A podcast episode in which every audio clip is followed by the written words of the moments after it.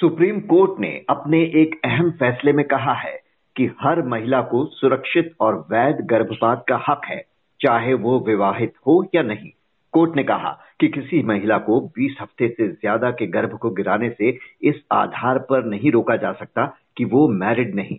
गौरतलब है कि 20 हफ्तों के बाद कुछ खास कंडीशंस में ही गर्भपात की इजाज़त कानून देता है। इसके साथ ही कोर्ट ने एक महत्वपूर्ण बात भी कही। कि रेप के कारण गर्भपात की इजाज़त के दायरे में मैरिटल रेप भी होगा। इसका क्या है मतलब? और इसके क्या दूरगामी असर होंगे? ये जानने के लिए बात करते हैं नवभारत टाइम्स के असिस्टेंट एडिटर राजेश चौधरी से, जो कानूनी मामले कवर करते हैं। राजेश जी, गर्भपात के अधिकार पर सुप्रीम कोर्ट ने बहुत बड़ी बात कह दी है। क्या प्रमुख बातें निकल कर आ रही हैं इस फैसले से? देखिए, ये मामला दिल्ली हाई कोर्ट से चला था। दिल्ली हाई कोर्ट में एक अविवाहित महिला ने अर्जी लगाई थी और कहा था कि वो सहमति से ही प्रेग्नेंट हुई थी और वो प्रेगनेंसी को कैरी नहीं करना चाहती, इसलिए उसको टर्मिनेट करने की इजाज़त दी जाए। लेकिन दिल्ली हाई कोर्ट ने जो कानून है एमटीपी एक्ट उसके तहत कहा कि जो अविवाहित महिला है वो इस दायरे में नहीं आती है और उसे टर्मिनेट करने की इजाज़त नहीं मिली अपनी प्रेगनेंसी को। तो ये मामला फिर सुप्रीम कोर्ट के सामने आया था। और सुप्रीम कोर्ट ने उस महिला को 21 जुलाई को ही प्रेगनेंसी टर्मिनेशन की इजाज़त दे दी थी और मेडिकल बोर्ड गठित कर, गठित कर दिया था और कहा था कि सेफ़ अगर है तो प्रेगनेंसी को टर्मिनेट किया जाए। लेकिन साथ ही कहा था कि इस मामले में वो व्यापक व्याख्या करेंगे। और वही जस्टिस डी वाई चंद्रचूड़ की अगुवाई वाली बेंच ने आज अहम फैसले में कहा है कि जो प्रजनन है वो महिला का अधिकार है और वो अपने शरीर पर उसकी पूरी स्वायत्ता है। सभी महिलाएँ, चाहे विवाहित हो या अविवाहित 24 हफ़्ते तक जो तय नियम है, उसे सेफ़ प्रेगनेंसी टर्मिनेशन की हकदार है। आ, वो सुप्रीम कोर्ट ने ये भी कहा कि जो महिलाएँ हैं अगर वो प्रजनन का अधिकार रखती है और चाहे वो विवाहित हो या अविवाहित इसको आप अलग नहीं कर सकते। क्योंकि ये जो इंडियन कॉन्स्टिट्यूशन का आर्टिकल 14 समानता का अधिकार उसको वायलेट करता है। जस्टिस चंद्रचूड़ ने ये भी कहा कि जो अविवाहित महिला को एमटीपी रूल और जो एक्ट है उस उसके दायरे से अगर आप बाहर रखते हैं तो ये गैर संवैधानिक होगा।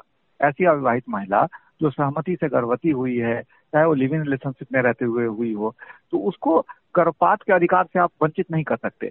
और ये भी कहा कि 1971 में ये एक्ट बना था तो उस वक्त एक ब्रॉडर व्यू ये रखा गया था कि जो विवाहित, ऐसा समझा जाता था कि विवाहित जो महिलाएँ हैं, वो प्रेग्नेंट हुई हैं और उनकी प्रेगनेंसी के टर्मिनेशन की बात थी। लेकिन सुप्रीम कोर्ट ने ये कहा कि समय बदल गया है समाज बदल रहा है और बदलते हुए समाज के साथ कानून की व्याख्या भी उसी तरह से होनी चाहिए। क्योंकि अब सिंगल पेरेंटिंग का दौर आ गया है। जो जो पारिवारिक स्ट्रक्चर है वो बदलता गया है। तो उसमें अविवाहित महिला को प्रेगनेंसी टर्मिनेट करने का अगर अधिकार नहीं होगा तो ये उनके साथ नाइंसाफी होगी और ये गैर संवैधानिक भी होगा। और उन्होंने कहा कि जो महिला है चाहे वो विवाहित हो या अविवाहित हो वो अपने शरीर पे पूरी स्वायत्ता रखती है और उसको सरकार द्वारा ये फोर्स किया जाना कि वो अपनी प्रेगनेंसी को टर्मिनेट नहीं करा सकती और उसकी इच्छा के खिलाफ गर्भ धारण करने के लिए उसको बाध्य करना उसके गरिमा पर चोट है और उसके कहीं ना कहीं उसका तिरस्कार है। तो चंद्रचूड़ का जजमेंट इस मायने में काफ़ी अहम है। साथ ही क्योंकि बीस हफ़्ते तक की जो प्रेगनेंसी के टर्मिनेशन का जो कानून है, उसमें जो मेडिकल प्रैक्टिशनर हैं, अगर वो सेफ़ समझते हैं तो टर्मिनेट हो जाता है। लेकिन 20 से 24 हफ़्ते के के की जो गर्भ है, उसका टर्मिनेशन अदालत के आदेश से ही होता है और उसमें कई सारे क्लॉज हैं। जैसे कि महिला अगर मेंटली या फिजिकली अनफिट है या इल है या मानसिक तौर पे ट्रोमोटाइज है या रेप विक्टिम है या फिर कोई नाबालिग है जो प्रेग्नेंट हो गई है या फिर किसी नजदीकी रिश्तेदार के कारण कोई प्रेग्नेंट हो गया है या फिर मैरिटल जो स्टेटस है वो चेंज होने मतलब कोई तलाक तलाक किसी का हो गया और वो प्रेग्नेंट है और कैरी नहीं करना चाहती या कोई विधवा हो गई है वो कैरी नहीं करना चाहती तो इन तमाम क्लॉज हम्म। में 20 से 24 हफ़्ते में टर्मिनेशन की इजाज़त है इसमें रेप भी एक क्लॉज है कि रेप के कारण कोई अगर कंसीव कर गई है तो वो टर्मिनेट हो सकता है उसी हम्म। दायरे में मैरिटल रेप को भी लाया गया है जी जी ये जो रेप के दायरे में मैरिटल रेप को लाया गया ये बहुत बड़ी बात है। गर्भपात के लिए रेप की परिभाषा के दायरे में इसका आना इसका ज़िक्र किया कोर्ट ने इसके क्या मायने हैं? देखिए ये बहुत अहम फैसला है इस हिसाब से अगर देखा जाए तो। क्योंकि सुप्रीम कोर्ट ने कहा कि जो रेप आ, आ, आ, का जो क्लॉज है जिस जिस रेप के कारण अगर कोई औरत अगर कंसीव कर जाती है तो वो टर्मिनेट हो सकती है। 20 से 24 हफ़्ते के दौरान वो गर्भ को टर्मिनेट करा सकती है।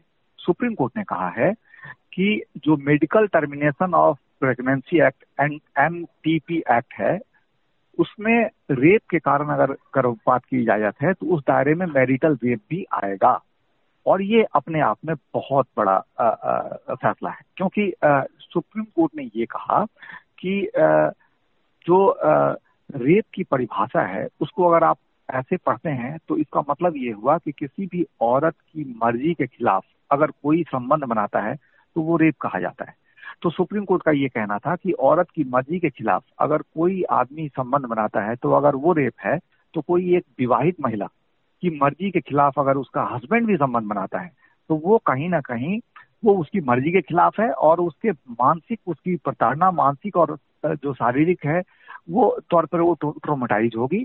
और इस तरीके का जो गर्भ है, उसको कैरी ऑन करने के लिए उसको बाध्य नहीं किया जा सकता। जस्टिस चंद्रचूड़ का ये कहना था कि जो एमटीपी रूल बनाया गया है, उसमें जो खामियाँ थी, उसको ठीक किया गया है। और उसमें उसी उसी दौरान रेप का मतलब को उन्होंने समझाते हुए कहा कि जबरन शारीरिक संबंध अगर रेप के दायरे में होगा तो मैरिटल रेप भी जबरन शारीरिक संबंध ही है। और इसको व्याख्या करते हुए उन्होंने कहा कि जो आईपीसी में 375 का अपवाद दो है जिसमें ये कहा गया है कि पति अगर जबरन संबंध बनाता है यानी कि मैरिटल रेप करता है किसी अपनी पत्नी को तो वो आ, आ, कानूनी तौर पर वो अपराध या उसमें एफआईआर दर्ज नहीं होगा। लेकिन जस्टिस चंद्रचूड़ ने कहा कि वो कानून अपनी जगह है और वो उसमें हम अभी नहीं पढ़ना चाहते लेकिन जो एमटीपी एक्ट है उसके तहत रेप के दायरे में मैरिटल रेप को हम लाते हैं और वो ले आए और उसके बाद मैरिटल रेप के कारण अगर कोई औरत जो शादीशुदा है प्रेग्नेंट होती है तो वो भी अपने प्रेगनेंसी को टर्मिनेट करा सकती है। और यहाँ पे एक अहम बात ये है कि जस्टिस चंद्रचूड़ ने ये भी क्लियर किया कि मैरिटल रेप हो या रेप हो उसको साबित करना विक्टिम का काम नहीं है क्योंकि ये जो जो जो मामला है उसको उसका कहना ही काफ़ी है कि उसका उसके साथ ऐसा हुआ है और वो टर्मिनेट करा सकती है क्योंकि हम्म। जो एमटीपी एक्ट है उसमें कहीं पे भी इस बात का डिस्क्रिप्शन नहीं है कि मैरिटल रेप या रेप साबित होगा उसके बाद ही वो अपने प्रेगनेंसी को टर्मिनेट करा सकती है इसका मतलब साफ़ है कि हम्म। आ, अगर महिला ने ये कहा कि उसके साथ रेप हुआ है तो प्रेगनेंसी को टर्मिनेट वो कराने के लिए आ, पूरी तरह से हकदार है और उसको रेप का केस साबित करने की ज़रूरत नहीं। जी। हम्म। लेकिन मैरिटल रेप क्या है? इसकी डिटेल में व्याख्या के लिए तो एक केस सुप्रीम कोर्ट के एक अलग बेंच में पेंडिंग है। तो कोर्ट ने ये जो बात यहाँ पर कही है इसका उस केस पर भी असर पड़ सकता है क्या? देखिए आज का जो जजमेंट है, उसमें जस्टिस चंद्रचूड़ ने इस बात का ज़िक्र किया है और उन्होंने कहा है कि हमारा जो जजमेंट है, उस जजमेंट से 375 का जो अपवाद है मैरिटल रेप वो खत्म नहीं हो रहा है। वो अपनी जगह अभी भी कायम है। यानी कि जो जो पति को जो रेप के अपराध से जो छूट मिली हुई है, वो अभी भी कायम है। और चंद्रचूड़ ने ये भी कहा कि जो मैरिटल रेप को अपराध के दायरे में लाने की के लिए जो अर्जी है, वो सुप्रीम कोर्ट के अलग बेंच में पेंडिंग है और वो बेंच उसकी व्याख्या करेगा। लेकिन यहाँ अहम सवाल यह है कि जो सुप्रीम कोर्ट में मामला पेंडिंग है तो दिल्ली हाई कोर्ट में जब ये मैरिटल रेप का जजमेंट आया था तो उसमें भी दो जजों का मत अलग अलग था, इसीलिए मामला सुप्रीम कोर्ट के सामने पहुँचा। और कुछ दिनों पहले की बात है कि केरल हाई कोर्ट का एक फैसला आया था, जिसमें हाई कोर्ट ने कहा था कि पत्नी की मर्ज़ी के खिलाफ अगर पति संबंध बनाता है, यानी कि मैरिटल रेप अगर वो करता है तो ये तलाक का मज़बूत आधार होगा। हालाँकि तब भी सुप्रीम कोर्ट जो हाई कोर्ट है, उसने मैरिटल रेप को अपराध नहीं माना था, लेकिन ये ज़रूर कहा था कि मैरिटल रेप अगर होता है, यानी कि पत्नी की मर्ज़ी के खिलाफ संबंध अगर बनाया जाता है तो ये तलाक का मज़बूत आधार होगा, क्योंकि ये क्रुअलिटी के दायरे में आएगा। तो ये जो जजमेंट केरल हाई कोर्ट का था, वो कहीं ना कहीं मैरिटल रेप की तरफ़ पड़ता हुआ जो जो जो जो एक डिबेट है, उसको आगे बढ़ाता है। उसी तरीके से आज का जो फैसला है जस्टिस चंद्रचूड़ का वो काफ़ी प्रोग्रेसिव जजमेंट इसको आप मान सकते हैं। क्योंकि कहीं ना कहीं अगर रेप की जो परिभाषा है एमटीपी एक्ट में उस परिभाषा के दायरे में अगर मैरिटल रेप को जस्टिस चंद्रचूड़ ने लाकर उसकी व्याख्या की है कि जबरन पति भी अगर संबंध बनाता है और वो औरत अगर उसको प्रेगनेंसी को कैरी नहीं करना चाहती तो टर्मिनेट करा सकती है। तो ज़ाहिर सी बात है कि मैरिटल रेप को अपराध के दायरे में लाने की जो कवायद चल रही है, जो बहस चल रही है, उस बहस को एक बल ज़रूर मिलेगा इस जजमेंट से। लेकिन वो मामला किसी और बेंच के सामने पेंडिंग है और वहाँ पर भी दोनों तरफ़ तरह की दलीलें हैं, अपने, अपनी, अपने अपने इंटरप्रिटेशन है, लेकिन आज का जजमेंट या आप कह सकते हैं केरला हाई कोर्ट का जजमेंट या इस, ये, इस तरीके की जो एडवोकेसी है कि मैरिटल रेप को अपराध के दायरे में लाना चाहिए, उसको ज़रूर बल देगा उस फैसले में जब मैरिटल रेप के मामले में सुप्रीम कोर्ट इस की सुनवाई करेगी, क्योंकि उस मामले में सुप्रीम कोर्ट केंद्र सरकार को नोटिस जारी कर चुकी है और उस मामले में अहम सुनवाई होनी है अभी सुप्रीम कोर्ट के सामने। जी। जी तो गर्भपात के अधिकार पर सुप्रीम कोर्ट का ये ऐतिहासिक फैसला आया है। इसे विस्तार से समझाने के लिए बहुत बहुत शुक्रिया राजेश चौधरी जी।